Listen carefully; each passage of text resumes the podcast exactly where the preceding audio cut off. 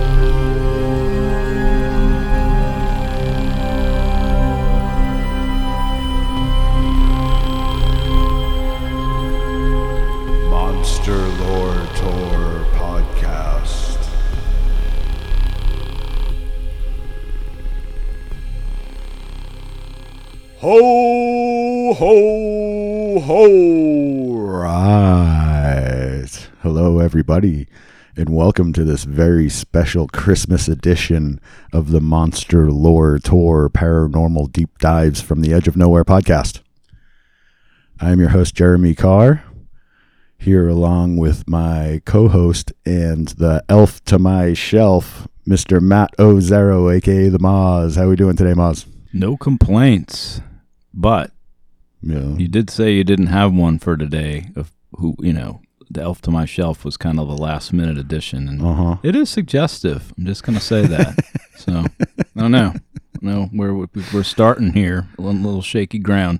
I hope that shelf was hung properly. I'm just glad we now know our schedule so we can do these holiday special kind of things. We kind of dropped the ball on Halloween because we didn't even know what episode was coming out on Halloween. Although it ended up being a good one for Halloween. Yes. But we know this is coming out on Christmas, and as a special gift to our listeners, we're going to put out both parts of this double parter. We're going to put we're to put out both parts of this two-parter about Arctic shapeshifters. So it's even winter themed. Yes. Like it's perfect for a creepy Christmas. No, right I have a surprise. I have a thesis, a very Christmassy thesis. That's kind of, you know, I don't know. Crazy? I don't know what. I don't know what, I don't know what to say. You will have to make your own adjectives later fair enough. as to whether it added something to your holiday or whether it destroyed it. You let us know. Oh, this is the Moz Ruins Christmas edition. The Moz who stole Christmas. Yes. the Moz who stole Christmas. I like that. Now it makes sense, and that's what makes me so sad. But anywho, oh, we didn't even prepare this beforehand. Do we have old business? Out with In the old, in with the new. It's a new year. Let's just move on. If, Fair if you enough. have stuff you think we forgot, please let us know so we can f- forget some more. Yeah. There you go. Monster Lore Tour at gmail.com works. Comments on whatever platform you're listening on. Hopefully, we'll have a actual public chat kind of place put together soon. That's something that keeps eluding us. But anywho, let's uh, turn it over to the crypto Santa Claus here, Mr. Moz. Thank you. Thank you. Uh, in my last bit on shapeshifters, I made the case for shamans or shamanic energies as the key to shapeshifting. The whole phenomenon, I think, is based on that, or at least this is the first time that humans get involved with these energies. So that's where we came up with the word Cicerer. That's where we kind of moved into the shapeshift encounters. It started with my first episode, The Skin. Walker. And sadly, we're still here, but not sadly because great things are coming out of it that I don't really understand. So maybe you can help us understand what I don't understand. Well, it, it transformed into other things, Yes, it did. and it just keeps on going. It's like a snowball that you roll down the hill on Christmas and watch out New Year's because it's coming down as a very large, you know, avalanche kind of thing. There you go. There are these several confounding energies mixed into the shitsnicks the totem spirits, the ancestral spirits, the more elemental energies. They all seem to play their role. If you haven't seen anything else, at least prerequisite wise, listen to the, the Shapeshifter episodes. Listen to one and two of our Shapeshifter episodes, or you'll be completely lost in the Arctic without a sweater, which is which is bad. Just out in the cold, man. Yes. I found a quote to start, and this is going to get the theme on because we are putting our totem on again. Our totem animal is going to be worn. There's going to be no bear meat served for you during I this. appreciate that. Thank you. but Neville Drury called it shamanism as being applied animism or animism in practice. And I kind of love that. Oh, there you go. Yep. Here's- that makes sense that it, you know, the animistic Yeah. beliefs that humans and animals are all really just the same thing. this is the functional piece of that, and shamanism is the functional piece of animism. Here's some more interesting concepts I came across before we get started. Uh, Christina Pratt's work on shamanism, I came across the Tunex. We always say yek, but the general term for the Arctic area of a yek or a totem animal or an Ikela is Tunex. I still want to go with Tunax. yek. Tuna, T U N A X. Oh, Tunax. Tunax. But I, I kind of want to just stay with Yek. I just like Yek. It's the Tlingit version of the totem, but it, it's kind of my favorite. It's the one that sticks. Sure. So It, we'll have it to see what people it is the uh, MLT lexicon yeah. to use yak, so I'm okay with that. Yeah. It also works in the jokes better, which is important as well. So, you know. What the yuck are you talking about? Exactly. Thank you. Uh, here, this from Christina Pratt. There are many types of spirits, and many can change form. A tunax can be an animal spirit, a dwarf spirit, an elemental, a giant, or any form. The most important helping spirit are the animal spirits. So we see a hint that the animal There it is. spirits may be stronger, which I don't know. There's landscape deities. Are they stronger? There's ancestral spirits. Are they stronger? Every Yeah, we- culture has even- these energies. Brought the crystals into this. Even crystals can Yeah. be be the the yak, so to speak. Yeah, and that's the, some of the, the the things that become elemental forces make no sense to me at this time. Well, that's why we're here, right? That's why Trying we're to make here. it make sense. I also found the Torngak is a helper. It's T O R N G A K. I also have to say that we have so many of these to go through, and some of them you really can't pronounce in Inuit. I'm just going to do my best. Do your and, best. and, and we're going to have to move on, and everything's going to be in the show notes for those who really want to look into it deeper. Because I wish I could take the time to learn how to say some of these things, but this is just it's just not going to happen. I studied a little bit in preparation. Hopefully, I'm better than I was the last time, at least. There you go. I appreciate that. But the Torngak, T O R N G A K, is a helper spirit that never had any connection to any living creature or physical form whatsoever. Shamans can only have one of these type in the north, so you can have endless animal or ancestral spirits, but only one per customer for the Torngak. well, because the Torngak is the whole thing at once. Well, it might be back to those more basal elements, like that compressed Yeah. ice with the Manilak that we came across in in uh, Knud Rasmussen's work. That was might be something that's never dealt with humans before. I don't know. Right. they talking more in, inorganic beings from Castaneda. I don't know what they mean. The the analogy that comes to my mind there is it's like you can speak to the individual fish, or you can just commune with the ocean itself. Yeah, you know what I something mean. bigger, deeper. Yeah, the big elemental side of it rather than just the one being. Right. And but but this thing is whatever you this yak is, it's unaffiliated. It's never been attached to it. It doesn't know what a human is. It's one of those it's a strange Mm, it's a strange thing. that's a higher power sort of thing. That Yeah. energy beings Yeah. p- uh, post biological or entities. pre or pre or post. Oh, or pre. yeah, or either side of the margin. I It's the primordial consciousness or something. Yep. Ooh. Yep. See, you you're blowing my mind already, Oh, Moz. I love get- your episodes. it's gonna it's gonna get worse and better at the same time. Uh, pre and post. Fair enough. And finally, the concept of Anakua, A N A K U A, which is the ability that shamans obtain to see into other realms, which relates to what we've already discussed. Cowan's fire in the head, the ability to know why Australians call their shamans the clever men. Uh, they can see in the dark, they can see other entities, they can see things we can't. Yeah. It's kind of like when the cat's staring off in the corner, you know what it's looking at? I was just thinking that when my Yeah. dog just suddenly stops on the trail and looks ahead, like staring at something, all freaked out, and I'm like, "There's nothing there." Yeah. that little preview was brought by Encyclopedia of Shamanism, Christina Pratt. But I want to start off with a definition real quick again of shapeshifters are those individuals not necessarily human with the power to shift in other creatures from human to animal or vice versa. During this transformation process, these beings or entities can be perceived as undergoing some physical transformation by observers. Now, we do talk about the other types. But yeah, sh- some can't do it when anybody's looking. yeah, or they're just projecting their consciousness el- elsewhere for assassination or right. for uh, you know kind of an astral uh, psychic attack. But we're also we're a monster lore tour group, so we want to make sure we get the monsters in there, either evil energies that are being created or some of the uh, actually transforming into a creature that will come and eat you. So that's what we're ho- always hoping for. That's what we're always hoping for here. But today our quarry Wait, leads. we're, we're hoping to be eaten. Well, I What well, happened? well, you I thought I was paying attention. Maybe not. Yeah, Sorry. you ahead. started with the elf on the shelf th- mm, shit. Okay. Yeah, that's that's fair. That's fair. Here's this quote from me circa yesterday around lunchtime. A common theme behind the shapeshifting phenomenon, shamanism, is a connection often ignored or downplayed by the cryptozoological community. Maybe I'm being unfair, as they are mentioned, but rarely do our authors and crypto enthusiasts tie in the shamanic components as much as perhaps they should.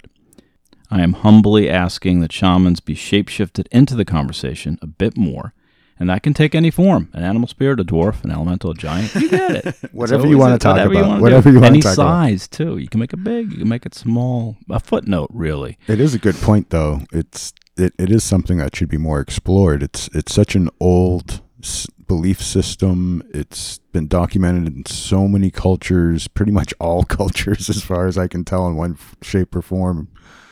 Yeah. It it like how does it how is it not more in the conversation? Like it's kind of weird that it's not. Yeah. And and it's not I'm not coming up with this stuff. Other people made these crazy connections and i keep thinking I'm scooping things into a corner that maybe folks haven't looked at and then I find where someone really discusses this and we will be discussing when they really discuss this. Know, But it is amazing to me how similar it seems and yes, things are also very different. There's a different component, different flavor, different culture, has different meanings, but then there's also similarities. That right? And Elementargedanken versus Volkgedanken thing we were talking about. yeah when you when you get rid of the more superfluous uh, cultural bits and really break it down to the base elements, it seems like they're all coming from the same place.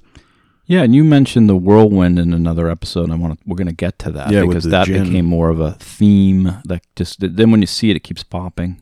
Keeps popping. You know, you see something and it keeps Popping, keeps popping, yeah, popping. keep popping. So you came up with a good one. You you know you did reference that one with a whirlpool. So I kind of I kept talking, but Mhm. a little bit. But when I thought about it, I was like, yeah, it's the same as a whirlwind, just in water elemental form. right, it's it's the water elemental doing the same thing as the air elemental. Yeah, and that seems to be again another theme. In prepping for this, I came across the movie The White Reindeer that captures the essence and atmosphere of one part of the subarctic region where we're heading today, steeped in Scandinavian folklore and powerful Sissery. Ooh, Sissery. It's a wild black and white 50s movie. The main character, Pirita, intertwines shapeshifting, vampirism, lycanthropy, and succubism, which I think is a word, all in I was one just gonna ask that. all in one witchy package. And that she's everything. So if you could read the first one about this, and wh- what's cool about it, it's the first movie that comes from this area, and it's going to match what the first statements and explorers found out about the area. So Oh, that's interesting. yeah, the movie again, art mimics life. Here's the White Reindeer, that '50s movie. Here's an overview, if you don't mind reading it. The White Reindeer is set in northern Finland amongst the semi nomadic Sami. A Finno Ugric people, the Sami have traditionally inhabited the Sami cultural region, which encompasses large parts of Norway, northern Finland, Sweden, and Russia. The cinematography evokes sensations of isolation and loneliness. Tiny settlements are almost swallowed whole by the immensity of the natural landscape while great bonfires built to provide some semblance of warmth appear like little more than solitary candles flickering in the vast darkness of the Finnish winter. The proximity of animal life is a recurring motif in this film. The reindeer that serve as the main livelihood for most of the characters, as well as dogs, cats, and wolves, are a constant presence throughout. Even in death, these animals are omnipresent. The sacred site of the stone god is strewn with antlers shed by reindeer the previous winter or left behind after death. This creates a forest of bone in the midst of the all consuming snowbanks. That from Diabolique magazine. And does that not just paint a picture where we're heading today? That sounds brilliant. I really want to watch that right now. Yeah, it's it's it's haunting, and of course, this, the first movie, shape shifting vampire witch, which shouldn't surprise the MLT community. But here's the uh, and that matches again some of the first accounts of the people that went up there 100 150 years ago. Here's one quote from Gudmund Hatt, which is such an encounter.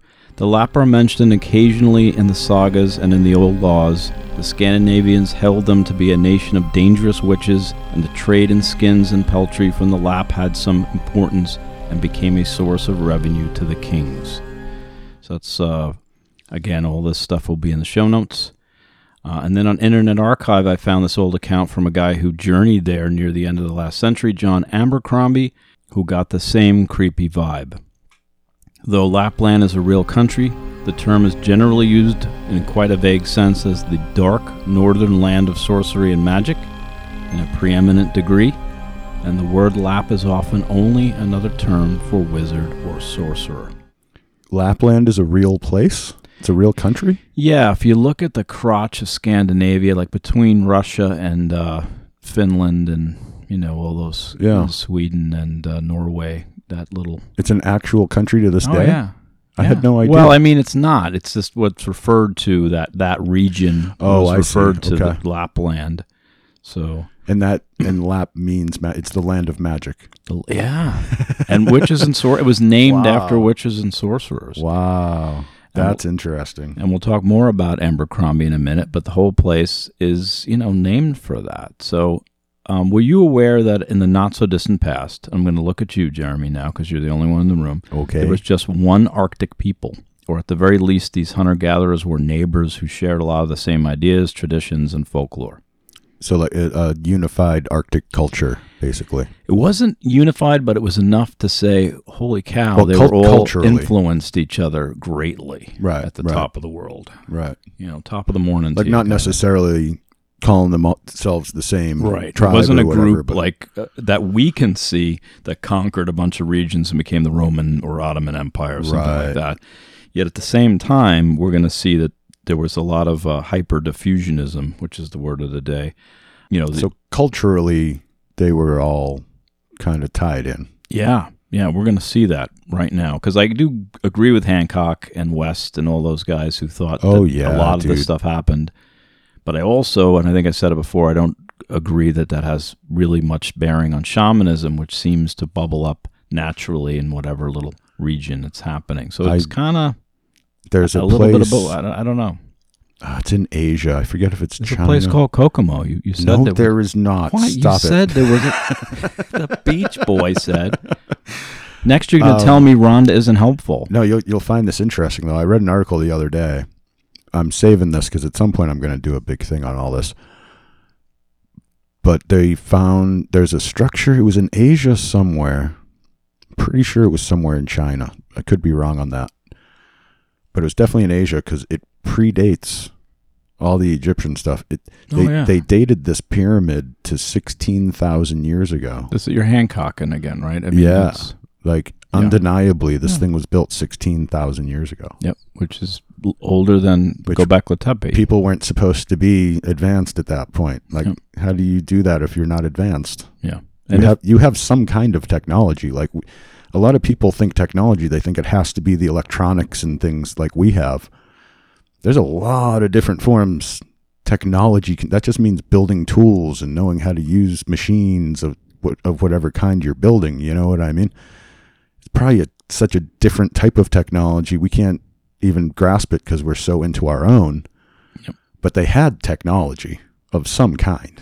yeah, I mean, what they're doing with the Egyptian pyramids as far as being power plants, I mean, that's Yeah. I, I don't think it's in the bag yet, but it's you know that's an ar- a really strong argument when you find the residue in the shafts, and yeah. this is you know, it's, it's They- fascinating. Somebody needs to build a working rep, like a, a scaled down working replica of that, Hey, just to show that it works. I, I'm still have my science teacher from the eighth grade on Facebook. We can call him and maybe we can work on this together after school. yeah, there you go. But let- let's get back to circumpolar.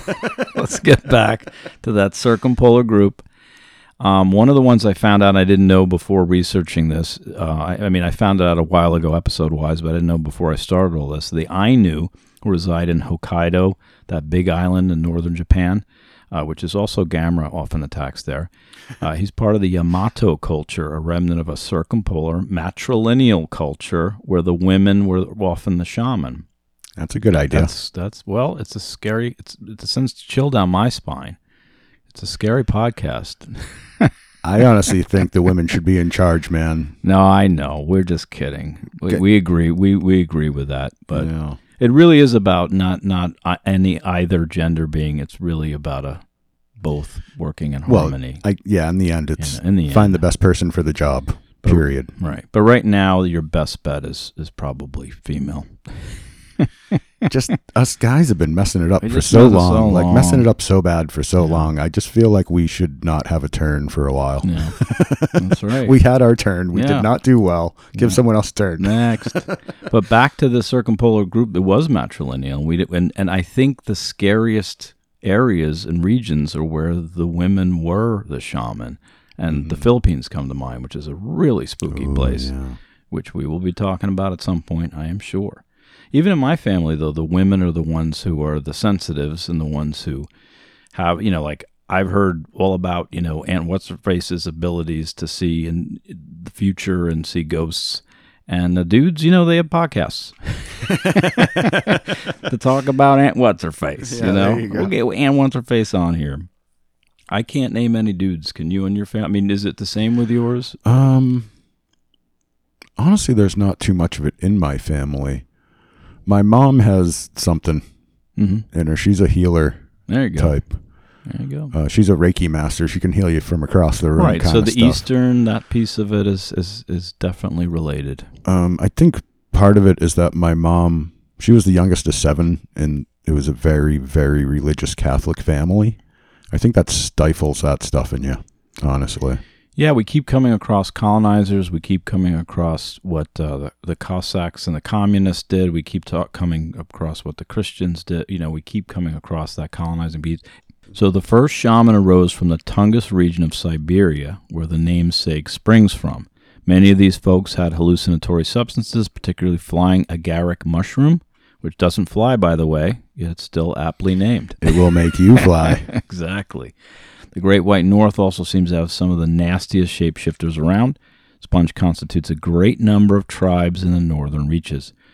And again, oral narratives of monsters were passed along the Paleo-Asiatic chain into truly ancient times. Here's Joseph Campbell trying to capture that. The upper Paleolithic uh, area of, of Europe had the final twilight of the Great Hunt and the northern plains. In its various provinces, this tradition absorbed the influences from the local landscape and from the neighboring Neolithic and post Neolithic cultures, and its most persistent feature is the association of the shamanic trance with the flight of the bird. And that's from Flight of the Wild Gander, which is named after that shamanic flight. So he's mentioning this as soon as that transition from the great hunter gatherers to agriculture, shamans were there. And these reindeer herders, which we'll get to.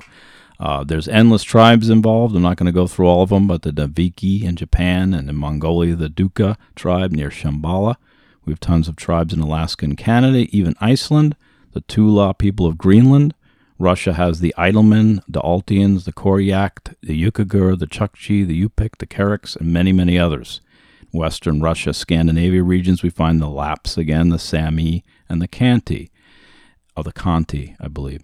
And I think that's just touching on it, but we're going to touch on some of those today because they involve the critters we're going to be talking about. And all these these tribes were tied into that shamanic culture of the day, way Right. way back. Right. Tied way back, you know, and the reindeer herders is another big group up there. Wherever there were reindeer, they seemed to kind of act the same way and they seemed to have the same traditions. We're going to get to that as well.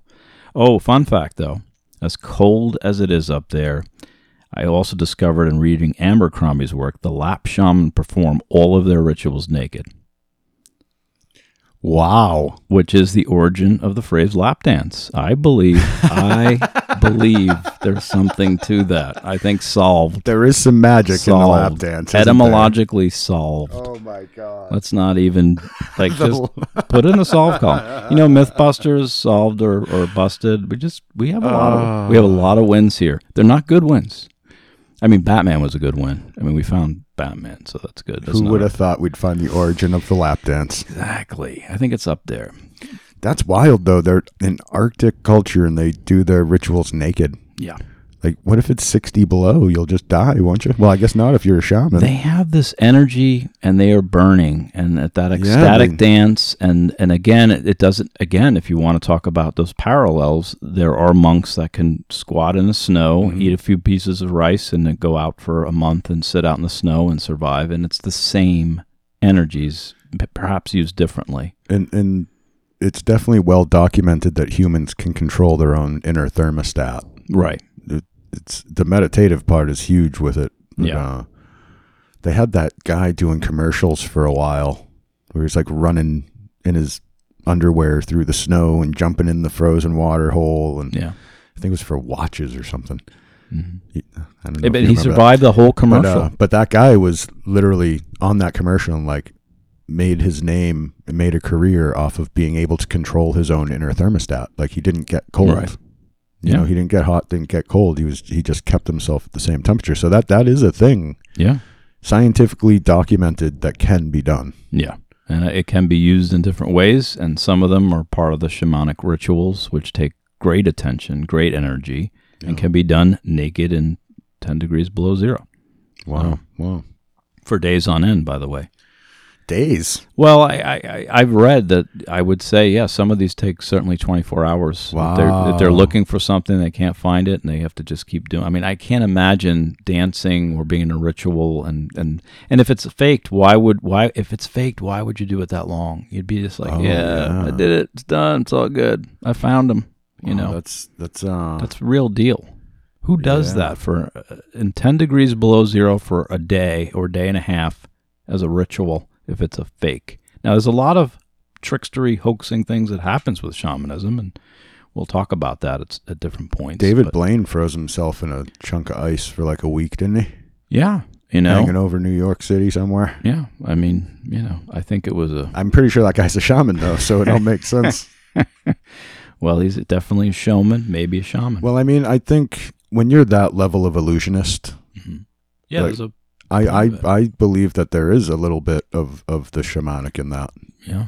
Like Oh. I'm I'm sure he he has all kinds of crazy meditation techniques and Mhm. breathing techniques and I'm I'm sh- I'm sure there's a little bit of shaman in that guy. Yeah, and a combination of skill and trickery is is in a way Yeah. very shamanic. Yeah, there you go. But some tribal members of these regions believe they are descendants of the reindeer themselves through shape-shifting or more specifically reindeer shape-shifting. It's really common with some of these tribes. So we have shamans, mushrooms, monsters, shapeshifters, totems, therianthropes, and an underlying cannibalism theme, perhaps linked to the inherent scarcity of food up there. So that basically means that humans were born of a of a reindeer shaman that tra- transformed into the human. The entire circumpolar area doesn't have reindeer, so this is just part of it. Like, Right, but but the right. ones that do seem we seem to find all that stuff, and we're going to get into That's pretty wild. I like that. There was a belief that shamans of the Sami could channel the strengths of the bear in that region. So we have bears in some areas. Generally considered a powerful and worthy totem, so good job with your totem. But thought experiment: if I give you mad cujos for your bear totem, will that really mess up your helper spirit situation? Do I really get a Mad Cujo's award? Well, if you did, I'm, it's a thought experiment. Oh, okay. But if you Now I'm sad. but if I give mad cujos to your bear totem, what does Mm. that? It seems like that's going to muddy the waters. Maybe we shouldn't. Giving Mad Cujo's to your totem? Yeah, it's like a dog giving a bear a bone, or I don't understand any of it. I, I don't know if that. Yeah, I don't know if I like that. I don't think I'd do that. Yeah, it's my only thought But- experiment for this. For lack of a better term, bad juju. yeah. But while good shaman tend to emulate bears, eagles, or bison, sithers tend to choose the form of coyotes, wolves, or sometimes oddly deer, as we found out. And that darkness prevails from back from my skin Walker. episode, I kind of counted up and we found like over a dozen that were elk or deer. We found eight wolves, five coyotes, three dog, one bear, one jaguar, one snake, one goat, one sheep, and one baby zebra, which I think was from Bugs Bunny. Plus, you get the whole not deer thing and the Yeah. deer antlers on the Wendigo, and Yeah. the deer pops in a lot. Yep. Oh, I agree. Here's a couple items I gleaned from Brad Steiger. Finding his work was really, really helpful, by the way. He's, you know, this when we're going to get more. I know into that name. He did the Encyclopedia of Werewolves, and he's got a vampirism book that's really he's, he's solid. In the Slavonic languages, the werewolf is called Vlukodlak, B L U K O D L A K, which translates to wolf-haired or wolf-skinned, once again suggesting the magical transference desired from wearing the skin of a brave animal into battle. And again, we see that. That was from uh, Real Vampires, Night Stalkers, and Creatures from the Dark Side, Brad Steiger. Then It's like the Norse Berserkers. And, and, and the Tlingit have uh, actually, they wear an owl, uh, or they hoot like an owl running in a battle. So we Hmm. always have these different groups that kind of pick the different animal. Some of them wearing the skins. You know, the jaguars of Sierra Leone. I don't know if we've mentioned Yeah, them a the- little bit. So those they're they're basically channeling the cat and you know putting metal claws on and actually going out and killing people. Always reminds me of the Thirteenth Warrior, Oh yeah, the great movie. Antonio Banderas Oh, movie yeah, with the Beowulf movie. story. Yeah. yep.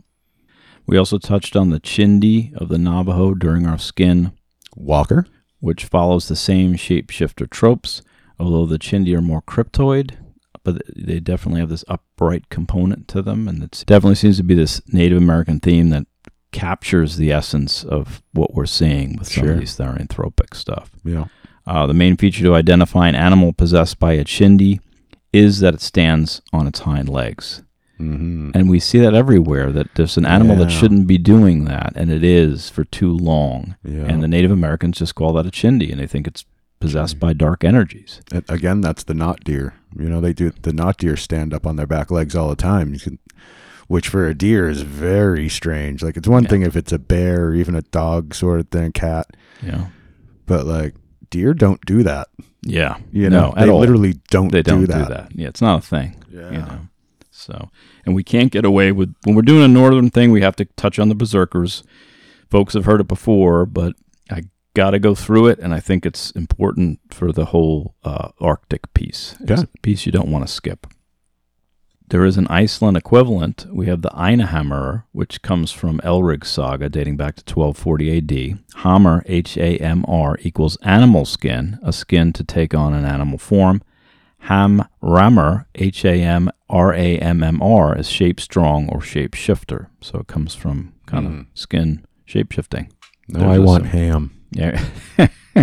MLT. You got to have an MLT Oh, yeah. when the mutton's really lean. Mutton's nice and lean. Yeah. In Egil's saga, Egil, the hero, is described as part man, part troll. Egil's uncle Ulf is called Evening Wolf, and he was a shapeshifter as well.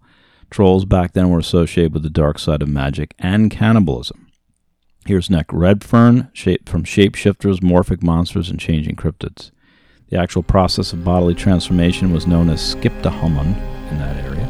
It wasn't just a case of physically mutating, however. Not only did the Eiga Einhammer take on the muscle power of the creature at issue, whether a bear, a wolf, or a wild cat, but their minds were majorly altered too, to the point here the innate savagery and beastly natures of the animals overwhelmed both their human minds and thought processes. Wow. Total takeover. Yeah, so we talk about, you know, we talk about where to put that in our shifts, but that's definitely, you know, two, maybe three. Right, right. But tales of the berserkers stretch from Iceland to Scandinavia, but most witnesses and accounts claim these warriors just took on the persona of the wolf. But there are those accounts of more physical transformation, full on shift four stuff in battle, you know, like the, the robot turning into the car, you know, that kind of thing. But they, they Mhm, actually mhm. think it's a they were attacked by wolves. They don't see people. They also share that I'm not I'm not being attacked by a man. I'm being attacked by a beast. What you just said. Can I ask a really random tangent question? Do it. Is Optimus Prime a shaman? Mm, there's a transformational component for sure. Yeah. Save that for our cyber shaman Yeah, episode because okay. there's a whole need- bunch of information about cyber shamanism and next level gonna- IA and You're going to do a cyber shaman episode? I am so still tens of thousands of years ago, so it could take hundreds of years, hundreds of episodes. But yes, I will Come- be doing a Borgie kind of episode. Come back in sure. year 12. We might be there. Yeah. oh, Yeah. dude, I'm excited. You need to make that happen. Oh. Cy- Oh. Cyber shaman. Oh yeah, Like, there's that's where we meet. Like, that's where our two arcs meet. Yeah, That's wild. I read some stuff on it already that's definitely interesting. Okay, I, I will shelf the Optimus Prime question for You're now. gonna elf then. shelf that. I'm gonna elf on the Nice. shelf Optimus Prime. nice. It's prime shelf. I don't think that made sense, but Yeah. anywho, It's the mantle. It's Christmas, so it's the mantle. Optimus on the mantle. Yeah, exactly. That that that works for me. As discussed, there is neurobi You remember we talked about the neurobiological underpinnings of this. There's this cascading effect Sure. that happens uh, with therianthropes. Same thing with the berserkers. Uh, the Therian Society, all those folks who feel like they're transforming. Again, there's something to be said for that, even from a brain scan situation. And one of these days, we're going to do a deep dive on that. We have to. Yeah, that's pretty wild that the MRIs will show the crazy brain activity while that stuff's going on. Yep. There's definitely science behind it. They just have to start doing the science. Yep. And Ulfuo, U L F U O, means simply hostility. But there's also this paper from Ármann Jakobsson that calls it a wolf mood. And I love that. Wolf mood. Yeah. The verb forms, same paper, the verb forms of troll are trill or trillask, T R Y L L, to become. Thus, a troll does not seem to be a permanent state of being, but rather one of becoming and changing. Another common shapeshifter monster lore trope. So that's kind of cryptoidy that they're just constantly changing form. Yeah. They don't really have a form. They just constantly shift forms. Exactly. To become. It's very philosophical yeah. in its own way. That's why I liked it so much. Yep. And this from Beast and Man, Realism and the Occult, and Egil Saga. The word troll is thus utilized in medieval sagas in connection with an undead warrior in his mound, a crazed boar believed to be conjured by a sorcerer, a heathen deity aiding the pagans in a battle with the Christians, a black warrior, Blamor, who is defined as an ogre rather than a human, and a Brummigi, B R U M M I G I, an antisocial being of an unspecified lineage known for urinating in fountains and wells. I believe my friend Dave pee in your water. was a bit of a Bemidji back in college. I'm going to stand by that. I, I know some guys like that. Yeah. That was from Jakobsson, Ármann again, Realism and the Occult, and Egil Saga. So here we find connection between troll origins, conjurers, witches, shamanic energies again. Different names for the same underlying phenomenon, you know, as we've kind of talked about. Yeah, there you go. Just keeps connecting. But we have to mention Loki real quick here. We're going to do a trickster episode, so I'm not going to belabor this. But he could change into a mare, an old woman, a falcon, a salmon, and a seal. So Loki was not only a trickster, he was also a shapeshifter. He was also a monster. He also had birthed monsters. I mean, the trickster kind of has to be a shapeshifter in order to pull the tricks, right? I mean, how much more effective are you as a trickster when you can take on different forms like that and trick people into thinking you're something else? Well, there's a theme in the beginning of all origin myths where monsters show up, tricksters show up. That split shows up between Satan and God, whatever you want to call it, black and white, light and shadow. Trickster's at the middle of it. The brother was, you know, it's like a good Yeah. brother that shows up, and then this other brother was like, I don't know what's going on here, and things get interesting after that. Without them, things don't get interesting, and they get very stale.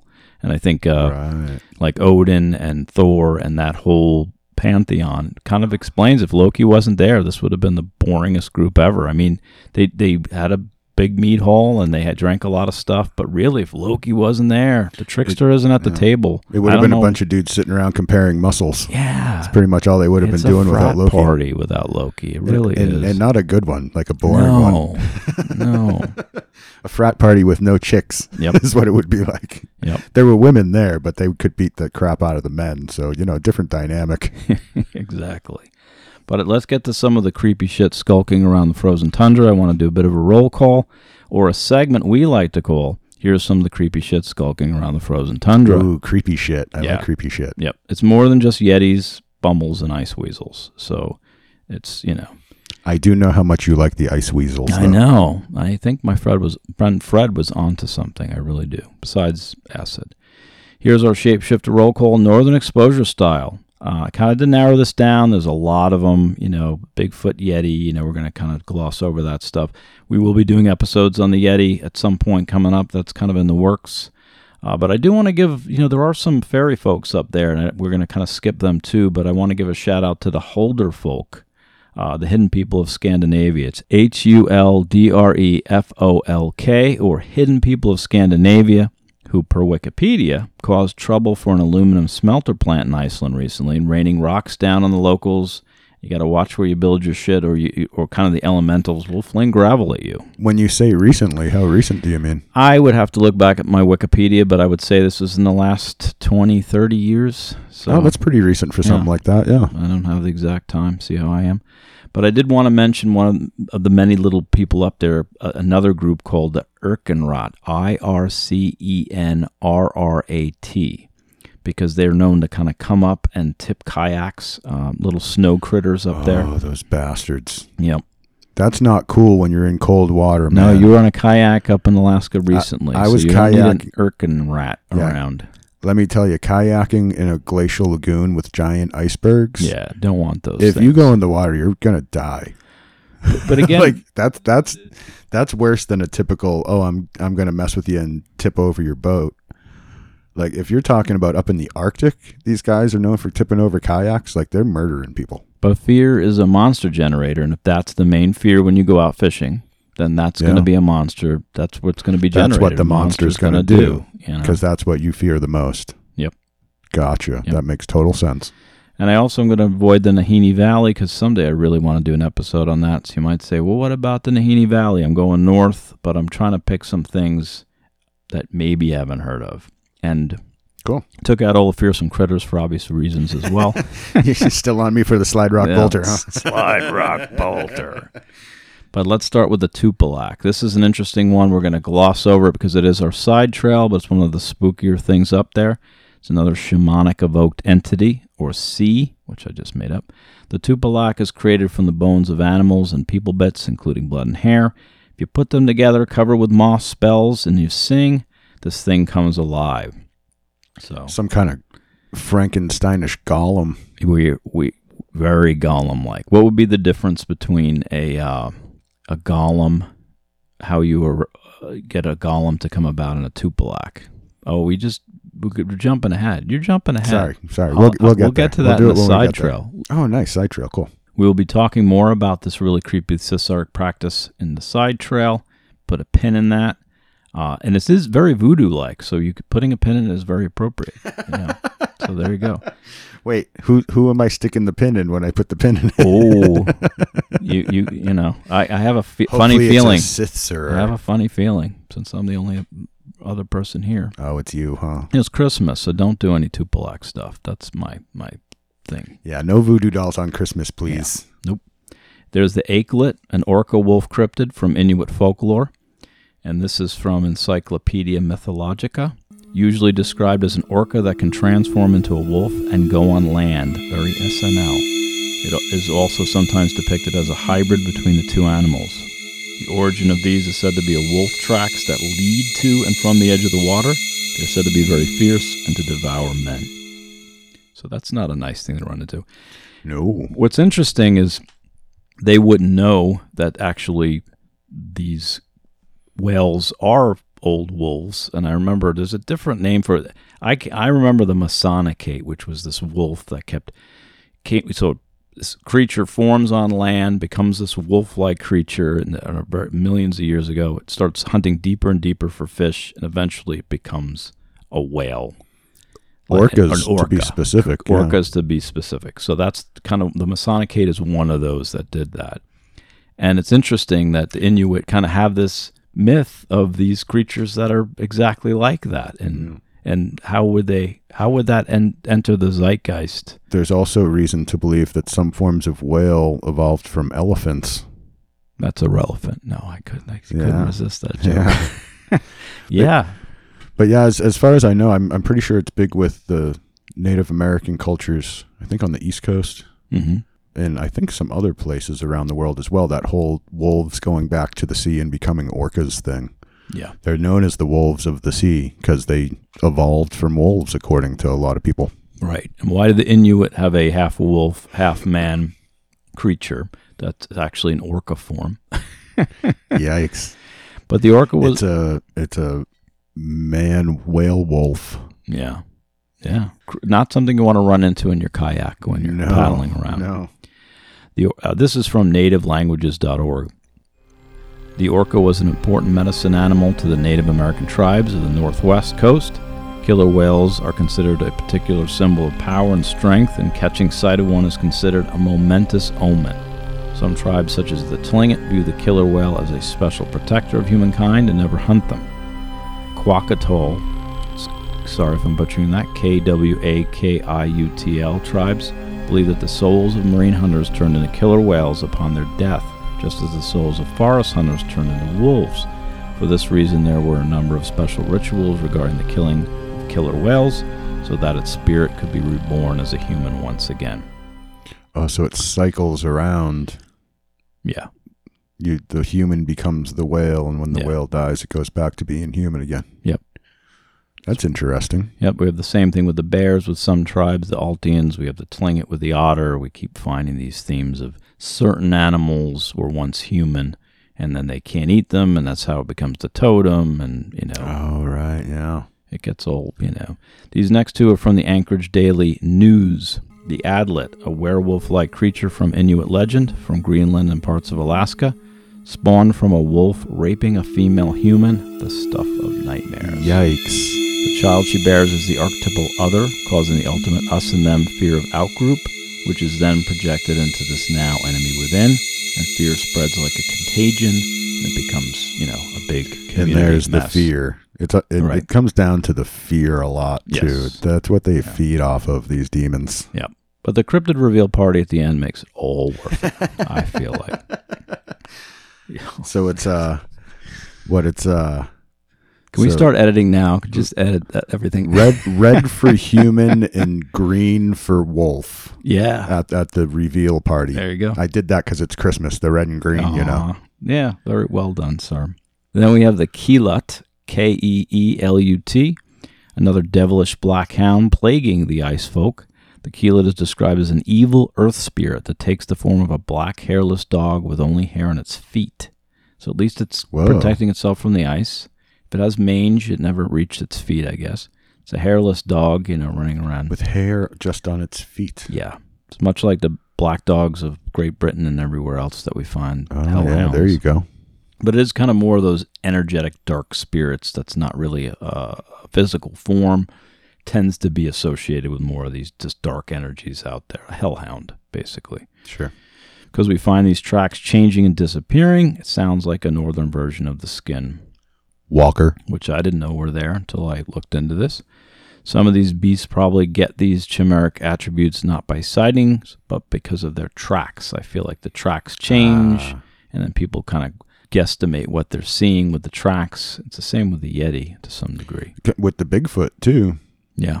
Oh yeah. The, the tracks is Yeah. kind of what it's all based on for a lot of these things because that's all we ever see of them. We should just collect some of their hair and mix with blood, and then you know do a song and make a tupilak and send it out into the wild. Now we're going to get into the Koryak, uh, Kamchatka-based tribe of Russia. Not really shapeshifters per se, but there's a reason I'm going to mention them here. If you don't mind reading this next part, they do factor into kind of the shifty stuff we're talking about, and they do factor into a lot, even though they don't quite, in some ways, fit the shapeshifter bill. Okay. We'll see why we're going to mention them at some point. I hope it becomes apparent. All right. The Koryak vampires are known as a kind of shaman. They interact with autochthonous spirits to cure or divine, travel to the land of the dead in trance or dreams. Vampiric shamans are not interested in killing or destroying their victims. Indeed, many of their victims are already dead. As anthropophagic monsters, Kalau are the most feared inhabitants of the Koryak universe. Vampiric shamans feeding on dead souls are analogous to Kalau cannibal monsters and thus anathema to human society. These evil deeds do not go without consequences, as mentioned above. While they look younger and live longer, their families suffer. Wandering the tundra alone marks the shamans as powerful persons. The open tundra is a dangerous place, but not because people get lost. Koryaks know every little stream and hill just like we know our favorite streets and haunts of our hometowns. They do have to worry about bear attacks, drowning, hypothermia, and freezing to death and hunger. But the scariest thing about the tundra is people can simply disappear. Kala get them. Shamans are shamans. Their power is not supernatural but superhuman. They are stronger, wiser, older than other people. And that from Soul Sucker's Vampiric Shamans in Northern Kamchatka by Alexander D. King. Kind of paints a picture of something out there to worry about. Just something else to worry about. If you weren't worried enough about going north. Yeah, because there's only about 800 ways to die there already. We Yeah. need another one. Well, it's it's the just disappear thing. That that's talk about a fear. You know what I mean? It's everybody knows you can freeze to death and starve to death and drown and all that, but people sometimes just disappear, and that's scary because not knowing Yeah. is frightening. right. Like And that- you, you watch somebody fall in the river and drown. That's terrible. But oh well, they drowned. You watch somebody walk around a, the bend in the trail, and then you come around the bend and they're just gone, and you never see them again. That's like to me almost more traumatic, like yeah. more frightening, more like because the rest of your life you're like, what the hell happened to them? You know what I mean? Yes, David Politis. But it's also why the folklore is created. Like they create these stories around, you know, like the Tlingit have this whole story around drowning, and I think that's a lot of where the otter complex comes from, where the Kushtaka comes from. Right, Um, right. The Iraq, you know, people just disappearing out into the tundra. They want to uh, explain why those folks are lost, and they come up with these stories that they become part of the nature spirits. They become part of the land.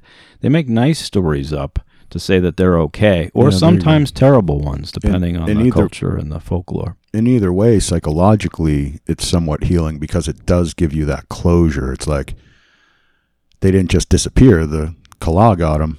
Right. And Exactly. It's like them falling in the river. Oh, the, the river got him. The Kala got him. It gives you that mm-hmm. closure, so you don't have to, you know, have that fear of the unknown. It gives you something to know. Right. And they're kind of that night shifty old factory work. They're the dark energies. Um, they also have the fly agaric intoxicants that are piecing together some of this stuff as well. As well. And the deer do love mushrooms. Yeah, and that's It's, another. it's an interesting tie-in between. They got the reindeer and the mushroom thing as Right. like both big pieces of this. yeah, I don't know if I go into that, but basically, obviously, the deer even enticed by the, the, the people eating the mushrooms and then peeing, and that Right. pee attracts because they smell that. Then they want to get high, and the reindeers come in, and that's how they're do- that, domesticated. So You that's how they catch them. You can't just eat the fly agaric. It's Mm. poison. Yeah. One of the ways you can ingest it safely is to let the deer eat it, Right. and then you drink the deer's pee. I guarantee you, these shaman were drinking deer pee. Yes, that's part of the whole deal. yeah, It's part of the that's the deal. process. The, deer, the deer do it to us, but, But- we can also do it to them. right? So the deer and the shaman. It's another connection between the animal and the human. Is that they're both experiencing this and they're both working off each other's urine to kind of have these highs, and and there's a connection between what happens between. And again, they think the reindeer were once people. I think we're having a very special Christmas moment here, Moz. With all this urine oh, we talk. have so many special moments. There's, do we, we'll put the kiddo warning on now. I'm, I'm sure all our listeners wanted to hear Kiddos, about all cover this your urine. ears. Get get under those covers with sugar plums dancing in your heads because this is not the place. I, I know some, gets worse. I have had some people tell me they listen to this with their kids, and they haven't stopped yet, so we can't be too bad. Yeah, I I agree. I agree. But last thing, uh, sometimes the Koryak shaman are women who turn into people eating keelut, spirit werewolves, similar to the Kala or evil spirits in general. So they also can shift from the Kala to the spirit werewolf, the keelut. It's kind of like going from fourth shift to total night shift. So they can almost transform into an energy that can battle the energy. That's always it's always Pokemon. It's always a lot of energies fighting each other. It's good shaman, bad sorcerer, and that, that just goes from time out of mind. It's the same themes over and over again. Huh. So even Pokemon ties into this. I wanted to have one. It really is all encompassing. It is all encompassing, but I also want to have one kind of positive thing because it is the holidays and one more positive story. The shamaness Kitna, K Y T N A, shape shapeshifts into a wolf to rescue her abducted daughter from a pack of actual wolves. This is the twist, a feel good story. Teresa Pijoan's White Wolf Woman it comes from. I think I've mentioned her before.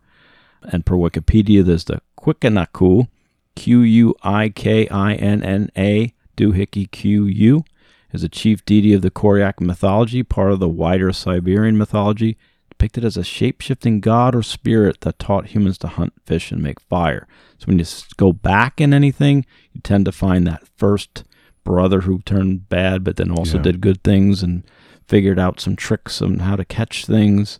It's often associated with monsters, Teaching- tricksters, and shapeshifting. It's teaching people how to actually live in this world, kind of stuff. It's Promethean. They they, Yeah, they bring us fire, and that theme is always there. But it's always associated with the darkness, and it's always associated with monsters and shapeshifting. But it's also good because that proto shaman was the one who gave the energy to the other shamans to figure out how to combat these other energies. It's it's That there is the balance, the yin and yang of the thing, where the the knowledge gives us power, but it also detaches us right. in a way that is detrimental. Also, Yeah. so it's there. There is a big trade off on that. Yep. I do want to bring in how the whole Koryak thing kind of fits in. If you want to kind of get an idea, I try to always use real world examples that are important to people. Mm-hmm. So for this, it's what we do in the shadows for those fans out there. And we have uh, Nandor, Laszlo, and Nadja would be the Kalau, the demonic master entities, night shift kind of creatures. Guillermo is the familiar, like Renfield or the Kalau in training. Colin Robinson is the Koryak shaman or the Inilan, E E N E N A L A N, the psychic vampire who who derives his power from the master as a hybrid entity wholly unto himself, perhaps even more diabolical in itself. If you watch the show, it totally makes sense. Anyone would rather be, you know, draining your life force, having to hang out with Colin Robinson would not. You'd rather just have Nandor, you know, just bite your neck and get it over with. This is what we do in the shadows. or- This is what we do in the podcasts. Yeah. yeah, and we we bring it home. That's what, what I want to do. the yeah the the energy vampire dude is definitely the most evil of all of them, Yeah, and he's also the most subtle. But again, a show matches the same energies out on the tundra. So we have Sure, the psychic sure. vampire. We have the whole, you know, and actually, there's an episode. The last one I saw was Colin Robinson trying to find his origins. He's in a library with uh, Laszlo trying to find where he comes from. You know, like Oh, you boy. guys are obviously vampires. What the heck am I? So he's searching for it, and and it's uh, you know, it's interesting. I hope he finds. I hope he doesn't call us to find out because we don't want to talk to him really. I'm actually way behind on that show. I should catch up yeah, on catch that. up soon. on that show. We also have the Pitsin. These are going to be Wikipedia based. Uh, it's a Siberian Tartars mythos. Trickster shapeshifters who can appear as an old man with a staff and a knapsack, apes or other animals. Again, you got this hodgepodge of people and animals that these trickster shapeshifters are capable of shapeshifting into. They hang out in desolate places but can lead people astray in the woods or try to marry and mate with them as well, which again, Whoa. that's everywhere. You know, uh, we're going to see more and more and more of that as we cover shapeshift. Mating's one thing, but marry? Come Yeah. on now. yeah, well, it's it's a marriage m- made in hell, I guess. There's the Shurale, S U R A L E, with a lot of umlauty things going on. West Central Russia, forest spirit with long fingers, a forehead horn, and a shaggy body. Another entity that lures travelers to their death. A forehead horn like a unicorn? Yeah, you know, you got you don't we don't have a lot of those. So yeah, I'm you glad don't see that a lot. I'm glad we got one. It's kind of exciting. And this from WikiWand, he can shapeshift into many different forms. As a human, he looks like a peasant with glowing eyes, and his shoes are on backwards again. Ah, there it is. Backward element. The guy woggle the Sasabonsum. We keep coming across these. Sure. Uh, there's the Shulmas. You're going to like these. Demonic giant hairy wild women of the north. Oh, yeah. They make it into the Shapeshifter Club because they can apparently transform into a dark blue wolf. Rarely, but this is part of the uh, folklore. I would like to meet them. Yeah, but beware, they can take you back to their ice cave to make half human, half demonic Shulmaets. Yes, please. Yeah. One, one, one man before you before you go there, one man was allegedly killed when one of these creatures beat him to death with her giant breasts. Worth it. He died late of embarrassment. it, it reminds me He of. died of pleasure. I guess if you gotta go. I mean, if you have ten reasons to go, that's probably you know. I can think of a lot of worse ways yeah, to go. Yeah. That was from, from Faces of Mongolian Fear again, by the way. If I haven't said that, those will be in the show notes. There's the Qivittoq, comes from the Thule people of Greenland, Proto Inuit descendants of the Bering Strait nomads. Same, again, all tied in. These are monsters who were once members of the tribe who wandered off into the tundra, too old, too sick, too tired to continue.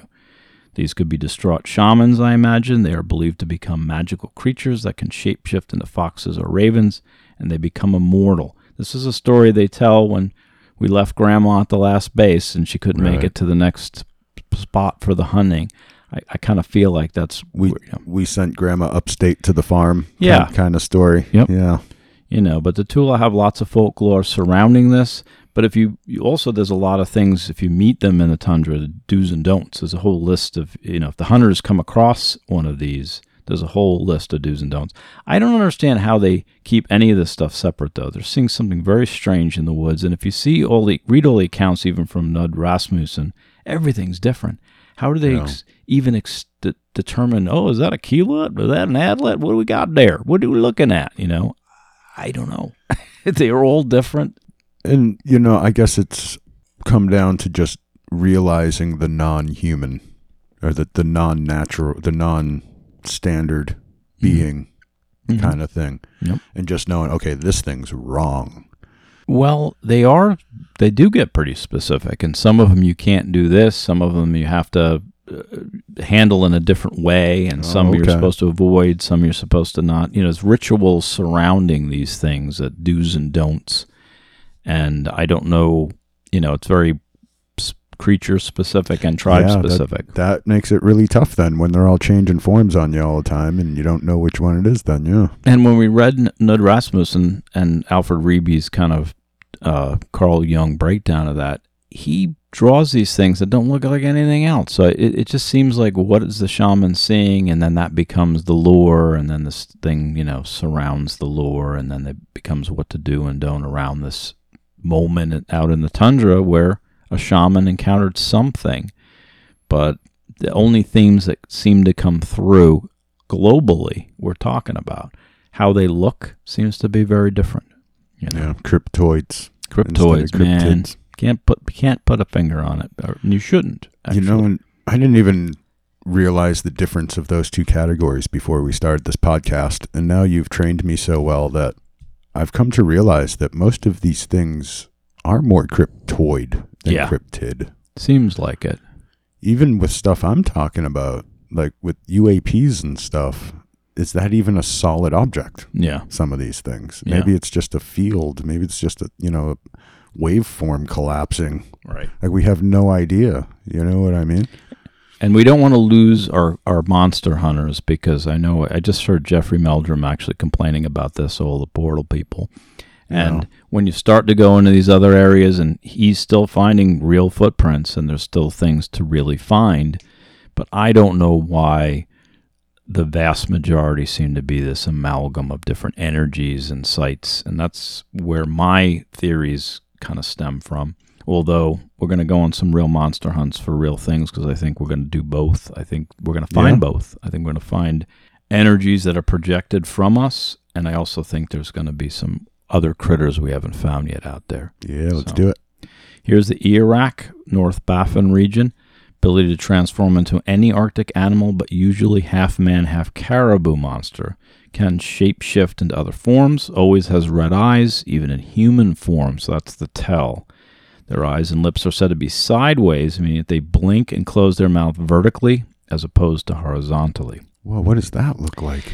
Well, again, that's what it sounds like when Angakok, you know, this this shaman that Knud Rasmussen, when he drew all these pictures, they were very odd things that he was experiencing, and he's drawing them almost like Rorschach tests. And I think maybe some of these, but again, we have this off quality in every shapeshifter, Right. and it's never. It's, sometimes it's backwards feet, sometimes it's something else. Elongation we come across a lot. Another trickster who gets people lost. He likes to lead travelers astray. Kidnaps children and hides them away and abandons them. Uh, the Inukshuk or cairns, like we see in Sedona, those stone little pyramids. The rock tower trail marker things. Yeah, that's supposed to lead the kids back if the Ijiraq lets them go. It's also the Ijiraq has this one quality that if, when everything looks further away, it's a sign the Ijiraq is closing in. Sounds like tunnel vision or a panic attack. It's got this reverse distance power, according to the Inuit. That was that was a uh, repeating theme in our skin Walker. episodes earlier on in, in this season. hmm Yeah, We even talked about how uh, Lancelot and the Holy Grail did that. Yeah. yeah, messing with their depth perception. That's very skin, Walker. which is turns out is probably just a Ijiraq. spin off of the shaman thing. Which Yeah. yeah, So yeah, different part of the world and uh, uh, same kind of experience. But if the world is spinning 15 degrees to the left repeatedly, those are spin monsters. But Inuit hunters who travel too far north can get trapped in a realm that exists between the living and the dead, and they become the Ijiraq. So they also have the superpower of memory loss, which again we see time and time again. Most of that's wi- Wikipedia. A little mini pre-theory though. Go ahead. You have your hand up. yeah. Just quick. So it's almost werewolfy, where a lot of these they get turned into them. Yeah. They don't just get killed by them; they actually get turned into them. It's very werewolfy, like uh, lycanthropic. Yes, and you know, again, some of them are it's by choice, and some it's not. So there's the Ah. shaman and the sorcerer doing these things on purpose, and then there's victims who just be turned into these And things. that- and that's the- fine with the Tlingit as well. And that's where the vampiric reference came from. I just pieced that together, actually. Yeah, and if you read uh, Brad Steiger's work on the Werewolf Encyclopedia, he's got so many different and shapeshifters. I mean, it's in the title as well, but he really focuses on werewolves, but he goes all over to this same phenomenon. You could tell he's kind of coming to the same, coming to all these same conclusions. Right, You know, so which is why it was a fun book to read. Mini pre theory though, memory loss and confusion out in the tundra. Here's my theory: snow blindness is a real thing. You're out in the tundra, everything's white. You start getting disoriented. The fear makes you believe you're being stalked. Your mind starts to really mess with you, and those, you know, that panic, those panic little cortisone spikes start to happen.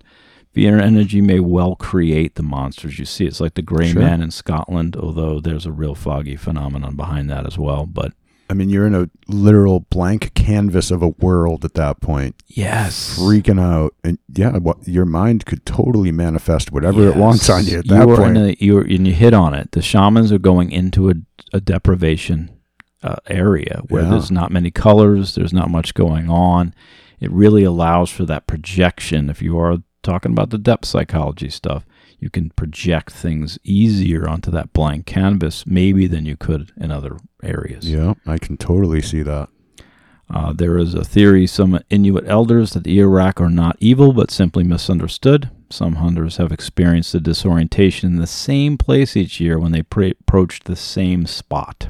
Ah, that's interesting.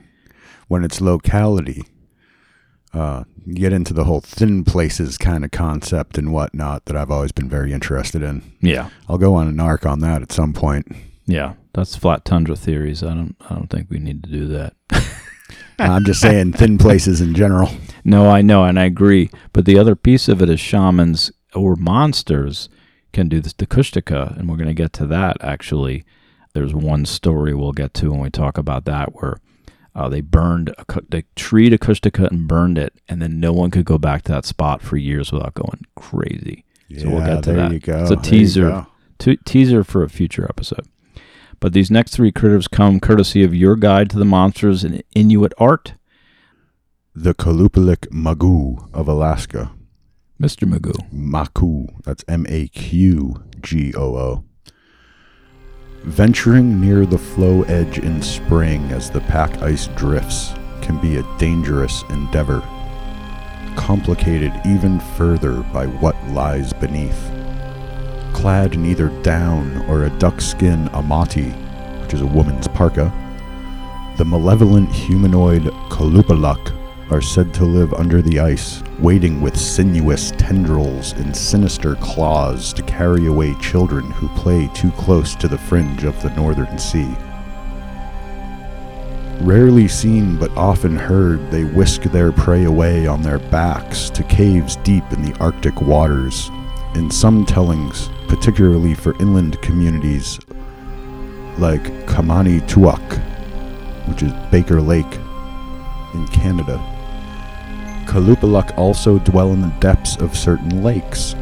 In others, the creatures are said to take the form of various Arctic animals to trick victims into approaching the boundary between land and sea on the edge.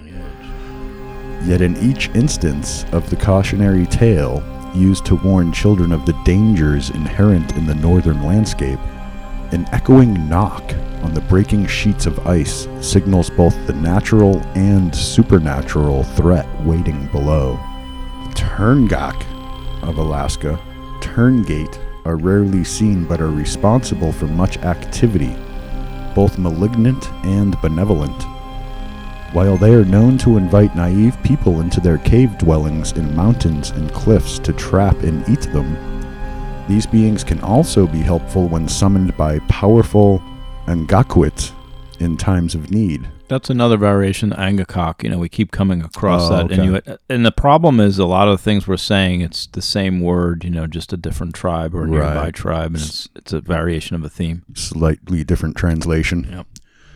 The Tuurngait are shapeshifters of sorts and can take on a multitude of forms. Some are only visible to the Angakok who summon them, while others take on an almost demonic look with bared teeth, horns, and long talons. Still others are unassuming and appear harmless, a tactic that helps lure people back to their homes.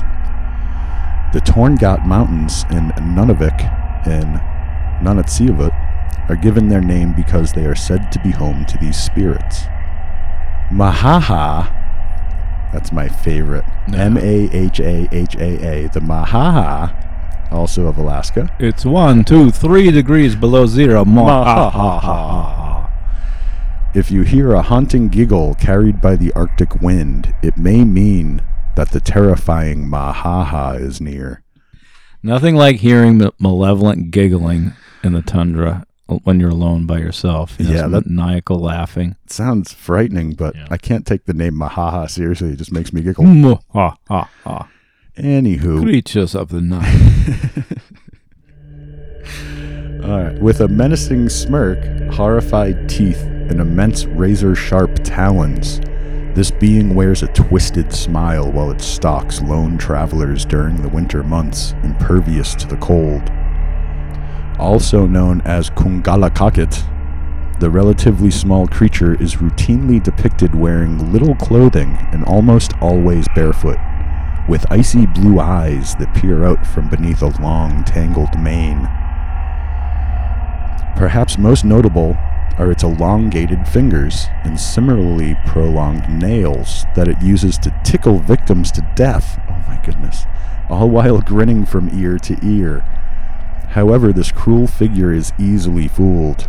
Elders suggest tricking the Mahaha into sharing one last drink by the water's edge where soon to be victims can push the creature into the rushing current to escape. And that was from your guide to the monsters in Inuit art.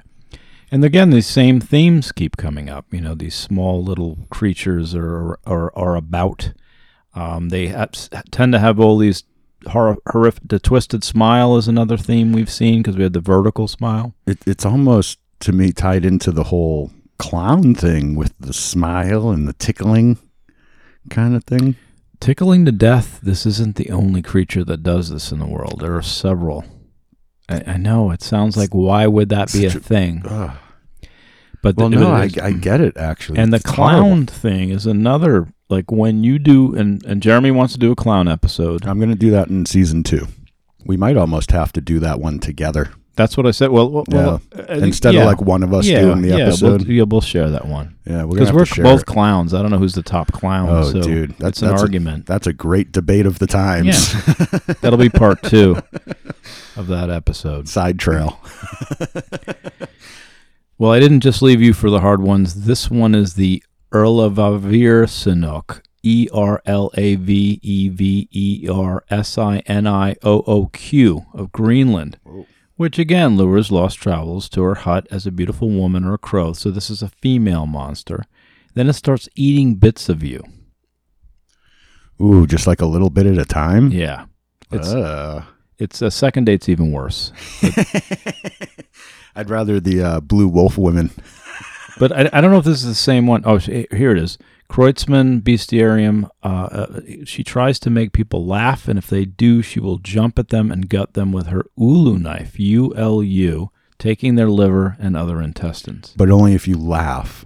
See, Yes. it- it's a clown thing again. Yeah, there's there's that's a weird thing. I had no idea this was going to go there today. This is blowing my mind. Well, again, you're going to see these themes over and over again, which is why I've been hung up on these global themes. And you know, for some of you, I think are excited, and others we got to move on, and we're going to do a little bit of both because we move on, we still come across these themes. so You can't get you're away all from it. winner. You're all losing, or you're all winning, depending on how you look at it. Yeah, you just can't get away from it. Oh, and here's a creepy one: the Inkasuk, I N K U S U K, a legless creature that crawls around the tundra. Oh, that's creepy. It is creepy. Then there's the Ujukaparnak, U G G U K N A R P A K, swimming rodents, again, that tip kayaks, much like the other ones, to devour the occupants. They do this with a oh, but they do this with a prehensile tail. Well, I think the other ones might have been the Ircenrrat because Yeah. R A A T. I Oh, think the there's rat, something. I'm not sure, but this one does it with a prehensile tail. Remember we, where we heard that before? Yeah, the the Mexico was it the thing with the hand on the tail. Correct, Ahuizotl from from Aztec lore. Yeah, yeah. Very good. That's the one I used in the Wolfman pucks. Yeah, and there's other rodents. There's the Weelugoyuk, which are demonic type mice, which is why again my friend Fred was right about the ice weasels. I'm just gonna say that. And Douglas record. Adams was right about the mice. Yeah. exactly. Douglas. It always comes back to him being right. He's as right as Einstein, dude. I know. He's he's a good. They're both have a good track record, basically. Uh, this is an interesting one. The Kigatilik, K I G A T I L I K, Inuit mythology. Species of vicious and violent fanged demons or monsters preying upon shamans, eating their hearts and organs. These creatures described as powerfully built beasts covered with thick white fur, spotting long claws and teeth, and are similar to a tribe of spirits known as claw people, which is also a great Roger Corman film. These creatures live in icy waters. And they specifically hunt shaman. Well, I looked into this because it sounds really exciting, but I think I solved this a little bit. Oh, I myth busted this a little bit because we already did it in that Knud Rasmussen one because I touched on this. It was intriguing, so I looked into it.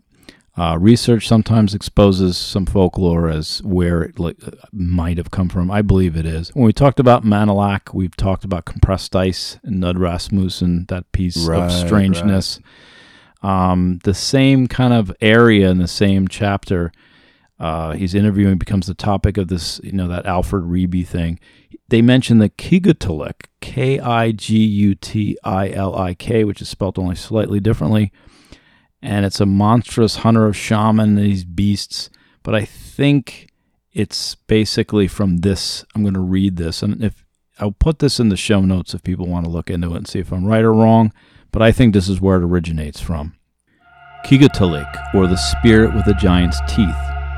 One spring he was out sealing, and this monster came up out of an opening in the ice. It was as big as a bear, but higher, with long legs, which had large bumps at the joints, two tails, one big ear that only seemed to be joined to a fold in the skin, and teeth as gross as a walrus's tusks. It was bare and only had hair and fringes. It emitted a mighty roar, ah, ah, ah. Became so frightened that he fled home without first securing it for a helping spirit. This is the one I said he was so the shaman was so frightened of that he ran back to his, you know, Yeah, that dwelling. that description is truly monstrous. That that is a horrible looking creature right there. Right, but what I'm saying is he just goes through these whole process of which yek the yek acquisitional process I called it, where he's just saying, yeah, this one I'm going to acclimate, this one's good, this one's too scary, I'm going to run home now. But Right. that becomes this hunter of shamans, this monster that only eats shamans. And I mm. think the Kigatalik, K I G I T I L I K, powerful beast with white fur and long claws and teeth, part of the claw people. I think it just comes from this Knud Rasmussen piece where eventually this Angakok, this shaman, couldn't deal with what he saw and ran home. And we've already mentioned that. That becomes something that only hunts shamans on the tundra. So I think that's where folklore gets a little, you know, takes on a life of its own. He summoned a beast he couldn't control. Right, but I'm saying it became a thing that only hunts shamans. right. And then because the shaman didn't control it, it turned into the shaman hunter. Well, you, there's two different theories here. One is that that is what happened, and this is this other people saw this, and it became part of the folklore, or there was one entry that this guy couldn't deal with it and runs home, and that becomes a thing that only eats shamans. Right. And, and I don't know which one is right. For Right. me, it seems like that's a moment where the folklore took on a life of its own hmm and it just there's no other and the reason i say that is i unless i'm wrong someone can find this there's no other accounts of this except from Knud Rasmussen Hmm. it's one shaman having one being spooked and running home and that becomes a thing with that only hunt shaman and I, I, I think it took I think it took on a life of its own. I could be wrong. Interesting. It's like a. It's almost like a Frankenstein's monster sort of story. Like he creates the monster and unleashes it upon himself and his likes, Well- like people. It was the one thing he did he couldn't bring as a yet because he felt that was going to be the alpha, is the way I described it. He ran home, and I think that took on a life of its own. Yeah, I think that became that's interesting. more than more than the story. Unless other people have other accounts, unless I'm wrong, let us know. That's my theory on that one. And uh, this is the I'm going to try to wrap this up. The tuna Tukawaruk, T U N N I T U A Q R U K, a type of anthropoid monster from Inuit folklore. Uh, the Tunatarok tattooed ones of the Hudson Bay region in Canada who follow travelers or moving tribes for their scraps, but they're supposed to be terrifying. So these things kind of following you. And whenever you leave food or whatever, these things just come out, eat the food, disappear. Hmm. Yeah, another spooky thing. Uh, there's also the Kawauso, and this is northern Japanese folklore. You have these shape shifting otter tricksters who like to mess with humans. Others are otters who turn into beautiful women. I bring this one up because it's from Hokkaido, that island north of Japan. It's associated with the larger Arctic group, those marauders from the north. Right, they were one of the original ones you mentioned earlier. Yes, or at least it's one that was tied in that I wasn't aware of. It kind of Right. reached there. And on the changing paw print front, Asian regions seem to have all these fox spirits or kitsune, and their paw prints change from foxes to women. So it's like a is it a fox fox or a scully fox or a fox Uh, scully Mulder? Uh. Foxy, Foxy Fox. Yeah, I don't know. It's very X Files though. It's an AD skin Er, Walker, Urwalker. Skin. I think you're right. Yeah. I think you're right. this is like the electric company. On a very related note, same Arctic group, different region in Alaska northwestern Canada. The Tlingit and Tsimshian tribes have the Kushtaka, the Otterman. We're going to be talking about them. They're my spotlight critter for this whole Oh, cool. Arctic thing. Although I, I, I shouldn't say that because now I'm working on the Yeti, so there's almost two. But we're going to start with the Kushtaka. There's a fascinating kind of shamanic folklore behind that. It gets its own that. episode. It later, gets its yeah. own episode later. And if that's not enough winter horrorland for you, the Inuit also speak of the Atush and the Atshen, A T S H E N, two similar Wendigo esque cannibal creatures ready to pounce. Stories about the Atshen are not considered by the Innu to be myth Atanakuns, but rather the retelling of actual events within contemporary memory. To destroy an Atshen, it needs to be captured and held in a secure location, deprived of food and water until it dies. Then the body must be hmm. burned. That's a pretty terrible way to go. That's from Theresa Bane's, Encyclopedia of Beasts and Monsters and Myth, Legend and Folklore. Yeah, that brings us to our highlight stories, and then I've got a thesis to wrap this up. So stick around because the thesis is gonna. It's important. It's really important. Okay. So you got one more reading of kind of a highlight Ijiraq story that I found on the net, and then we're gonna kind of segue a little bit to Okay. some of these other things. Featured story.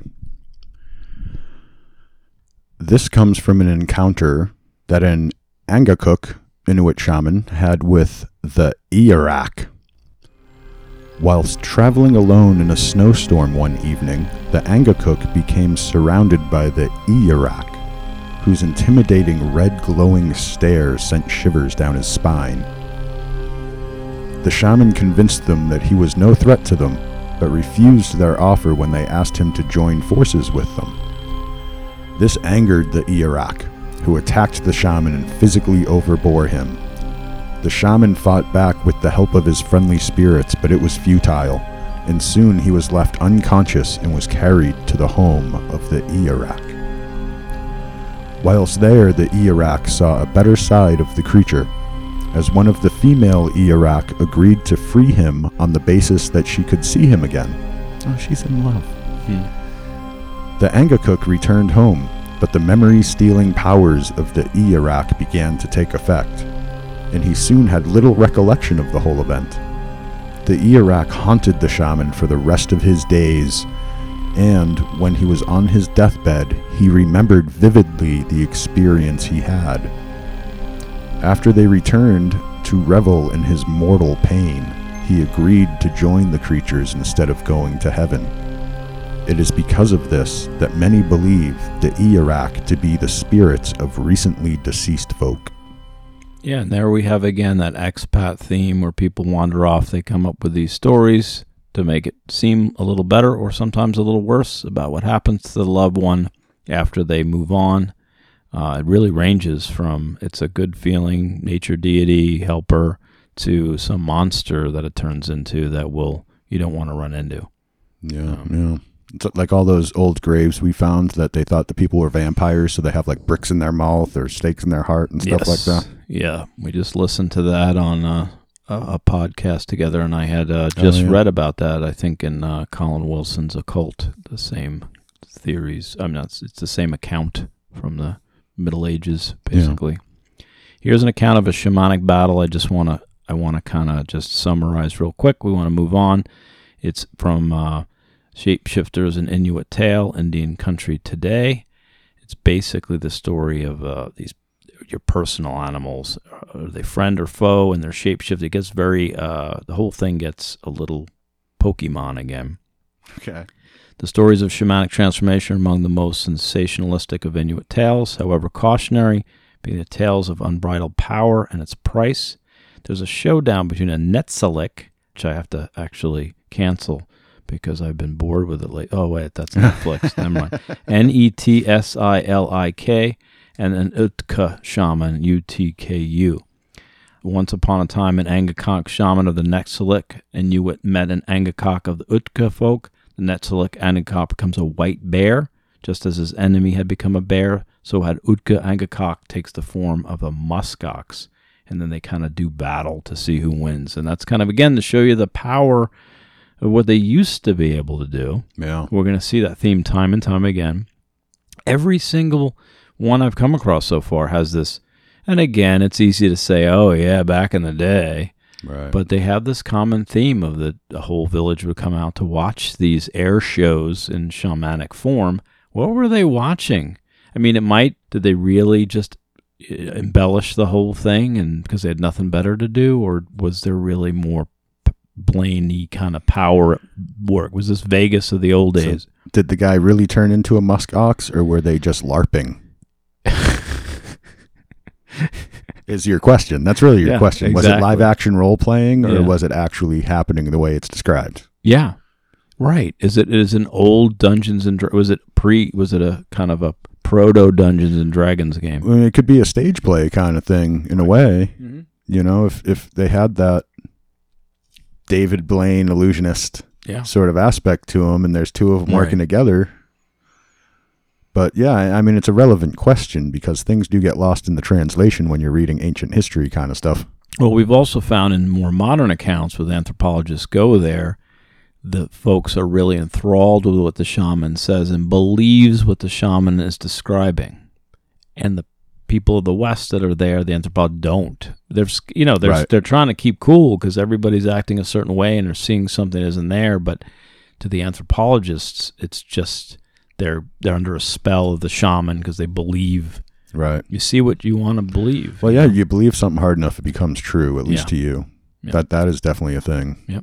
I watch Peter Pan. And I, I will say a muskox is a very good choice. That is a large, formidable, strong creature right Yeah, there. That's a good battle, white bear and a muskox. Yeah, I'd, That's I'd, like, I would uh, watch that. Yeah.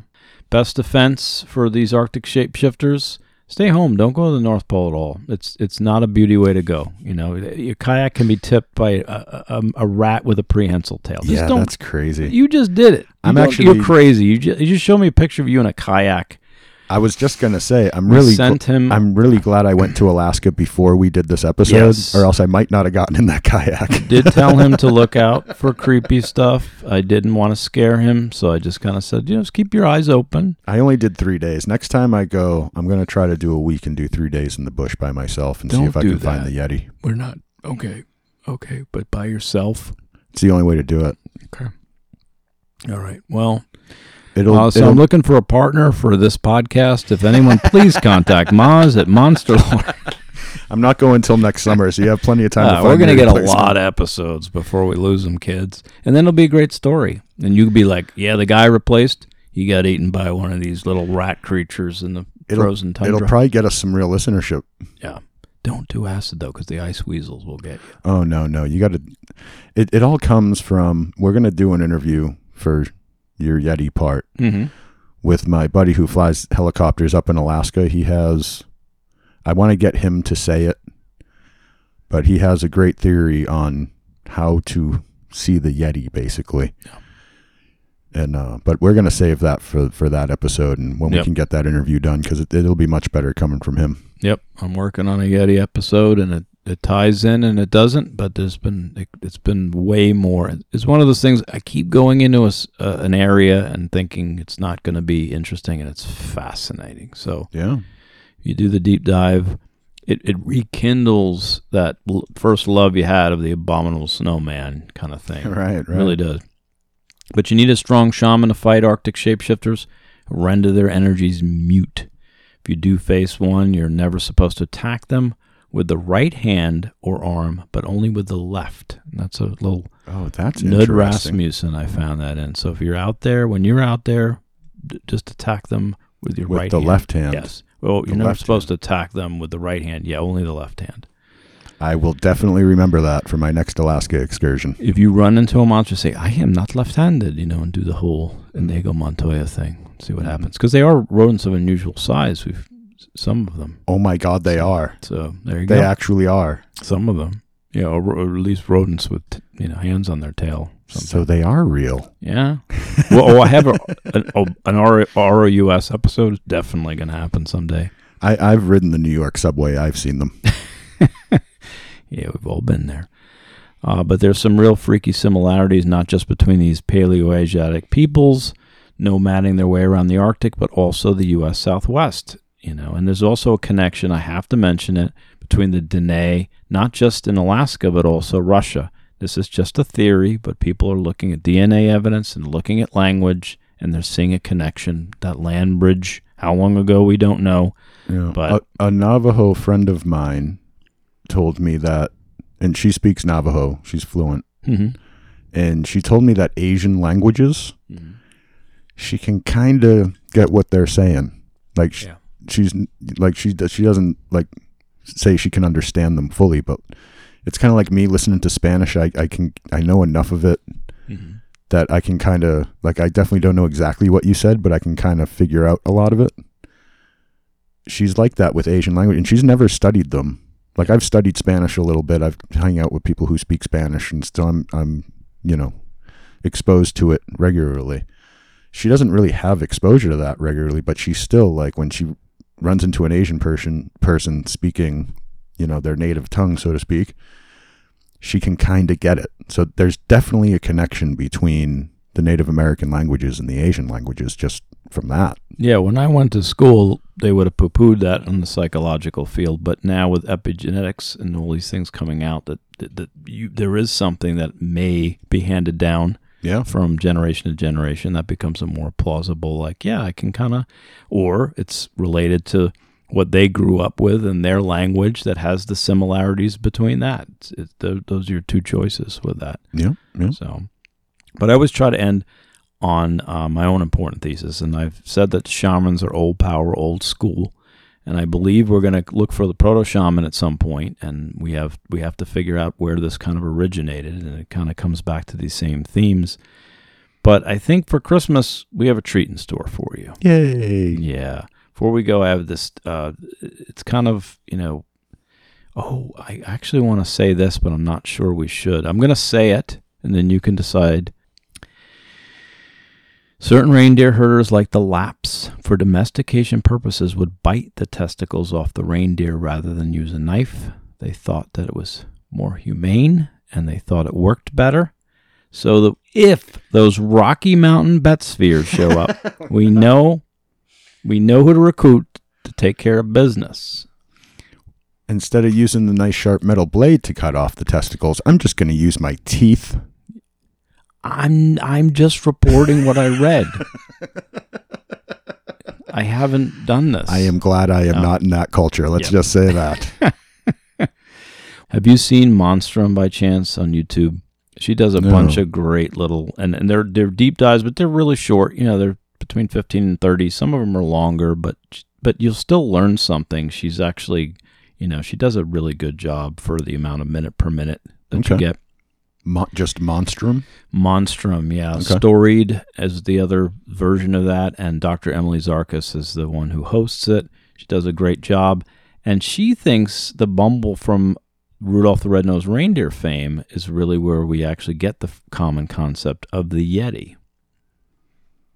I thought that was pretty cool. Now, I, I That like she says that that created the myth. Nope. Or No, What do you mean? Because there's been a ton of people have seen something, but our our, our Western rendition of what we think of as a Yeti, as the abominable Oh. snowman, comes from actual actually Rudolph the Red-Nosed that's Reindeer. the picture we get in our Yeah. head yeah. because of that. I gotcha. I would like to say I think it's from the '57 Hammer production of the Abominable Snowman with Peter Cushing and Forrest Tucker. That's my theory. Okay. And, and only three people made it to the end of that movie. I happen to be one of them. actually, I thought you meant the, the characters in the movie. You're talking about viewers. yeah, viewers. Well, actually, Forrest Tucker certainly didn't make it to the end either. Spoiler alert. Is it too soon to discuss? I don't think anyone cares. I don't know how he went on to attack the crawling eye. I have no idea. But yeah, I, I think that that actually is probably where we got it. But she's probably right. That actually is why we think of the snowman Yeah. in Bumble yeah. form. But that I, I take it that's not what they really look like. Well, I, well, I would say that what it is is a segue into my Christmas thesis. Okay. So you had the little sleigh bells going now. Jing jing jingling. Yeah. Forget the Santa and psilocybin or Krampus stuff for a minute. This is old Rankin Bass, Snow Miser, Heat Miser, Christmas Carol stuff. The year without Santa Claus. Yes, the Arctic marionette thesis that I have. And, and just bear with me here. I'm going to start off with this The Winter Warlock is the Bumble. Now think about it. They're never seen the same show. They certainly not the same scene. They're not even the same show. What if the Winter Warlock's totem marionette is this, or the tunic, or the Ikela is this yak yeti type creature? Well, it's, it's a great way to get more roles as an actor. no, Now I'm I you laugh, but w- this is going to become very serious. So you do need to put on your thinking Okay. cap, even though we're talking about marionettes. You still have to put your thinking cap on. Okay. and you I'll bring you here. I will. And you had the elf on the shelf comment. It's an elf who wants to become a dentist. He's like the Koryak, the psychic vampire, like Colin Robinson. Uh, the two could be brothers from another Shulma, in my opinion. There's something really not okay about that elf. He's already a magical being, and he has this morbid fascination with teeth, which we'll talk about more when we delve into serial killers, I'm sure. Wait, Jim. Elf on the Shelf and teeth? the dentist from Rudolph the Red-Nosed Reindeer. He wants to be a dentist, Ah. and he has this fascination with teeth, which comes Ah. in throughout. It's, you know, we'll, we'll get to that, but uh, you know where I'm. Okay, You with me now? You're I- I tracking Rudolph, Back, I am think I'm back on track with you. Yes. and his name is Hermie, after the trickster god from Greek mythology. The- oh, that's interesting. In one scene, they leave him alone, and he starts fixing the doll's teeth. Yeah, that, if you could see Jeremy's face, see, I want him to stop. I want him to just stop for a minute, thinking I'm gonna You're just. creeping me out. It's gonna get worse, and I want you to know that. oh God. Is this where we do the kiddo? You know, kiddos should just go back and sugar plum stuff this stuff. Now. Yeah, this is where you Yeah. send them to go play with their new Christmas toys. The very next scene, we find Rudolph's girlfriend's name is Clarice. Clarice. I'm not kidding. Huh. End of that scene, we can't play in any reindeer games, so he storms off, and what looks like tiny mushrooms all over the ground, but they're blurred out. Go Oh, back no and watch way. this. You make me watch the weirdest stuff again because I'm like, really? Next scene, the not dentist declares their, you know, and the and the and Rudolph declare their their independence. Two Christmas balls fall from the tree at the that very moment they declared their independence. Clear poltergeist phenomenon. Or are those Tesla Happy Fun balls? Maybe. Maybe we're back to the Betz spheres. Who presides over the misfit toys that la- landed the misfit toys? A flying lion. Oh, that's as chimeric as it gets. there you that's go. like traditional. Rudolph then returns to the shaman's cave. Now he's born in a cave, and that's the first scene. Shaman Yeah. returns to the cave on the edge of manhood at the hero's journey, and he faces off with the Bumble, who is now in the role of Polyphemus from the Odyssey. Same scene. Oh, yeah. Huh. Then the not dentist does some unnecessary orthodontic work on the Bumble. And then Yukon Cornelius has this Gandalf Balrog moment falling into the pit to return later as Yukon the Gold with the beast in tow. Hmm. So another- he went through a transformation right there too. The shamanic journey got torn apart and put back together, kind of thing. Yes, but before that, it's also the Gilgamesh and Enkidu thing with taming the beasts because now they're friends. Right. Right. Here's the big question though What is Rudolph? What is Rudolph? I mean, before all this, I totally would have just immediately said he's Santa's yak. But he's obviously more than that. He's a not deer. Rudolph's a not deer. No one wants to play with him. He has that one off anatomical feature, his glowing Yeah, nose, yeah. which is usually red eyes in the folklore. Two little devil horns for most of the program are on his head. Oh yeah. He can fly. There's a clear connection to those reindeer herding shamanic tribes of the Arctic Circle. He probably drinks his own psilocybin laced urine. Uh, uh, yeah, this is where we should do the kiddo content warning again. probably. I think it's too late for that. if I found him in a cryptozoological guide, I would be like, ah, yes, Rudolph the Red-Nosed, not deer. Santa's yak is the other theory. Yeah. Travels in a blizzard, a wintry version of a whirlwind. Rudolph is born in a cave. Right after his birth, his nose glows and it whistles. Oh my God, whistles. It whistles, but yes, when it's, it goes. oh my goodness. That's right. How many shapeshifter whistles. check marks would he get on my spreadsheet? Like almost all of them. Yeah. If there's any real life Rudolph sightings, kids, if you see backwards facing feet, I'd really like to know if Rudolph is packing those because So Santa's the shaman, but obviously because he's a magical dude, so He's the- in, our- in very our good. terms, he's definitely the shaman. But so so Rudolph is slightly dysmorphic like that.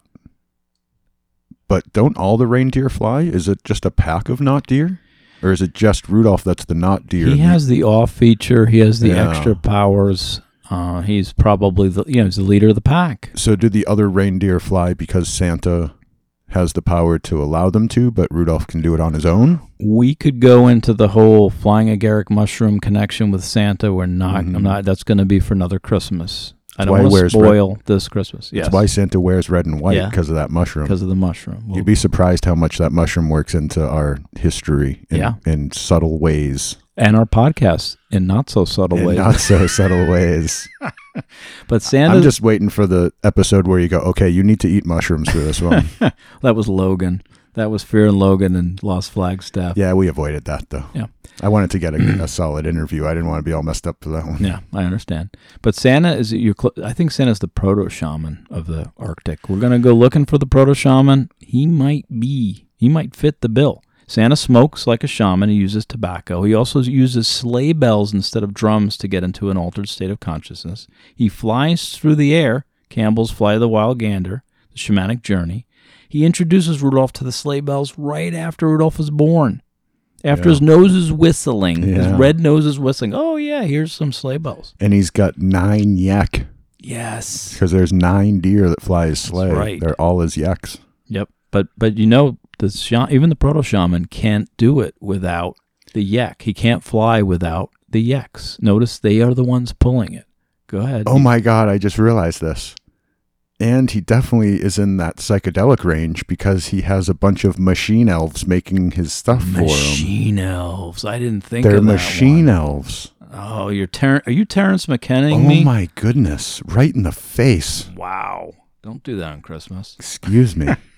that just blew oh my goodness. That just upped the whole Santa as a shaman thing in my brain Yeah. so much. There you go. Well, you always add something. But Santa's legend goes back to the Germanic Tomtins, evil elves who beat children and lapped up their blood. This is not a lie. And their oh no. allegiance to the proto Santa at that time was pre Krampus was Nacht Ruprecht, a humanoid creature made of straw, complete with giant antlers on his head. So he's a Nacht oh, Santa. Oh, he's got the antlers. He's a not Santa. He's a Nacht Santa. He's a Wendigo or something. He's something. Even in Christmas carols, we swing back to therianthropes, yeti, trance states, evil doppelgangers, little people, blood, vampirism, totem, animals, shamanic flights, and and and you just said machine elves. right? But doesn't that make total like in Yeah, this it, yeah. looking at it from this angle, they're machine elves. They're machine elves, and and they all look the same except the not dentist Yeah. because they all don't have hair. He has a shot of blonde hair. and honestly, that whole teeth thing is the creepiest part about this for me by far. Yeah. Look what he does to that bumble. I mean, that's not okay. When you started this, I'm You like, know? oh, I gotta watch this again. And now I'm like, I don't know if I want to. That teeth thing is gonna freak me Yeah. out. We also have the Axis Mundi in the form of the Christmas tree. Probably we'll talk about that another day, but it's Very Wiccan, the Christmas tree. well, it's it's also very shamanic lattery. And as we said, the Wiccan is just a, a form of sh- shamanism that developed later on. Mm-hmm. Exactly. Um, side note: Who helps everyone reach the upper world of the Axis Mundi? The Bumble puts the star on the top of the tree. Oh, there Can't do it without your totem, kids. You need a yek like that, a yek yeti in this case. Wow. I know. I mean, every every scene seems to be a story within a story, and uh, there's also deleted scenes which I found when I knew this was going to air around Christmas. You know, I kind of upped my game. And why were they deleted? Did you know the version that aired in 1964 did not have the scene at the end where the Misfit toys are rescued? What happened between 1964 and 1965 when the scene was mysteriously added? Did Rankin Bass receive threats from those anthrop- anthropomorphized entities left behind? Were they like, hey, nice family you have here? Hey, it would be a shame if they were desanguated.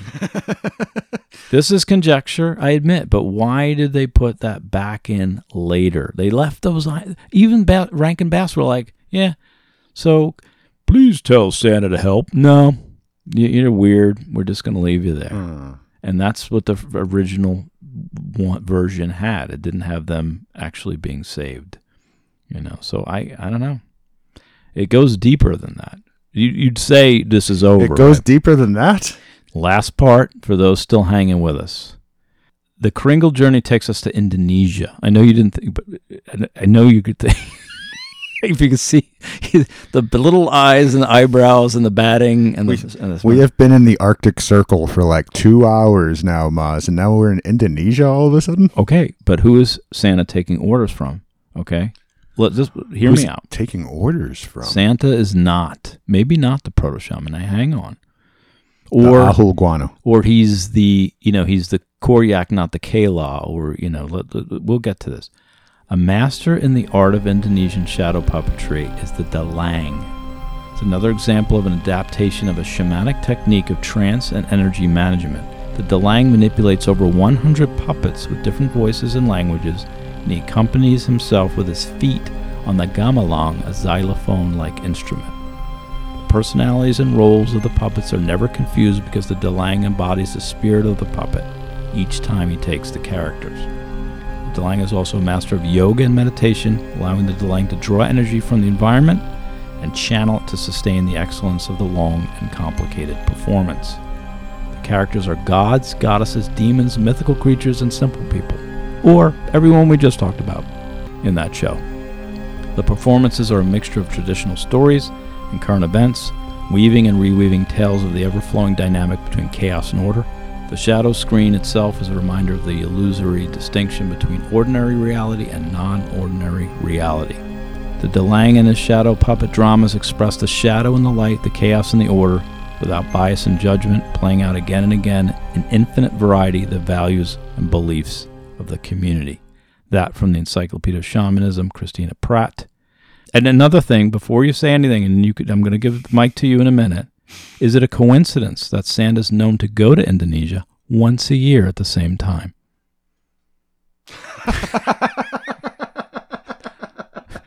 Am I wrong?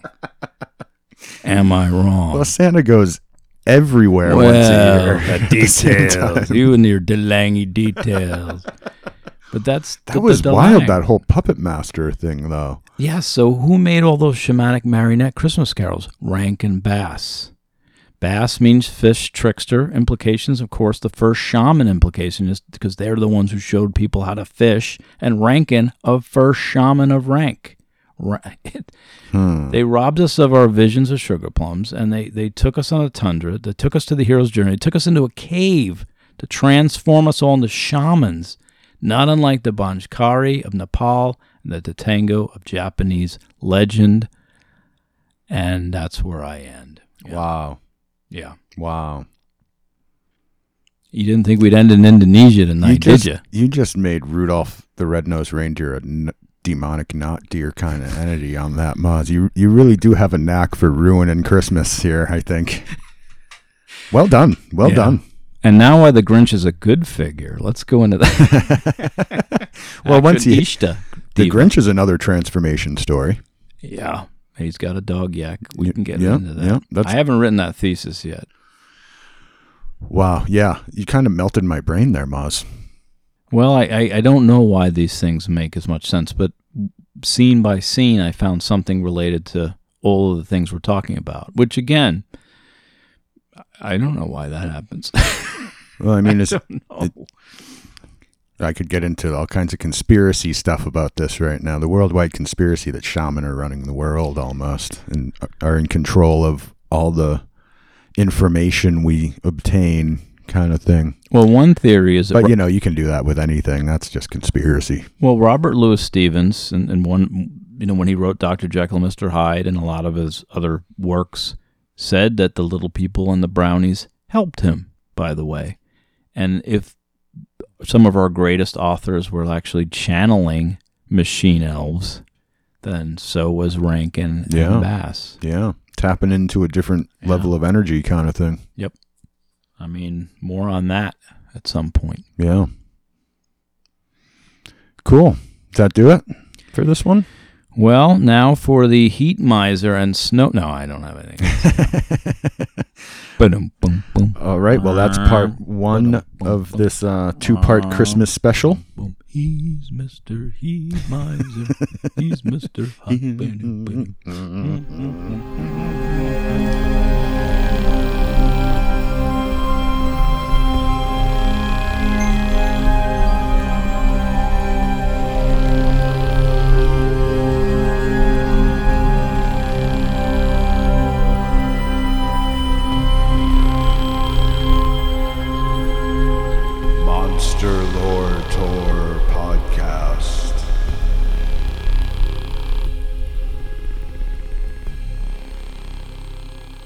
Speaking of hair and voodoo dolls, uh, if you guys want to send me a Christmas present, send a lock of your hair. No reason. No reason.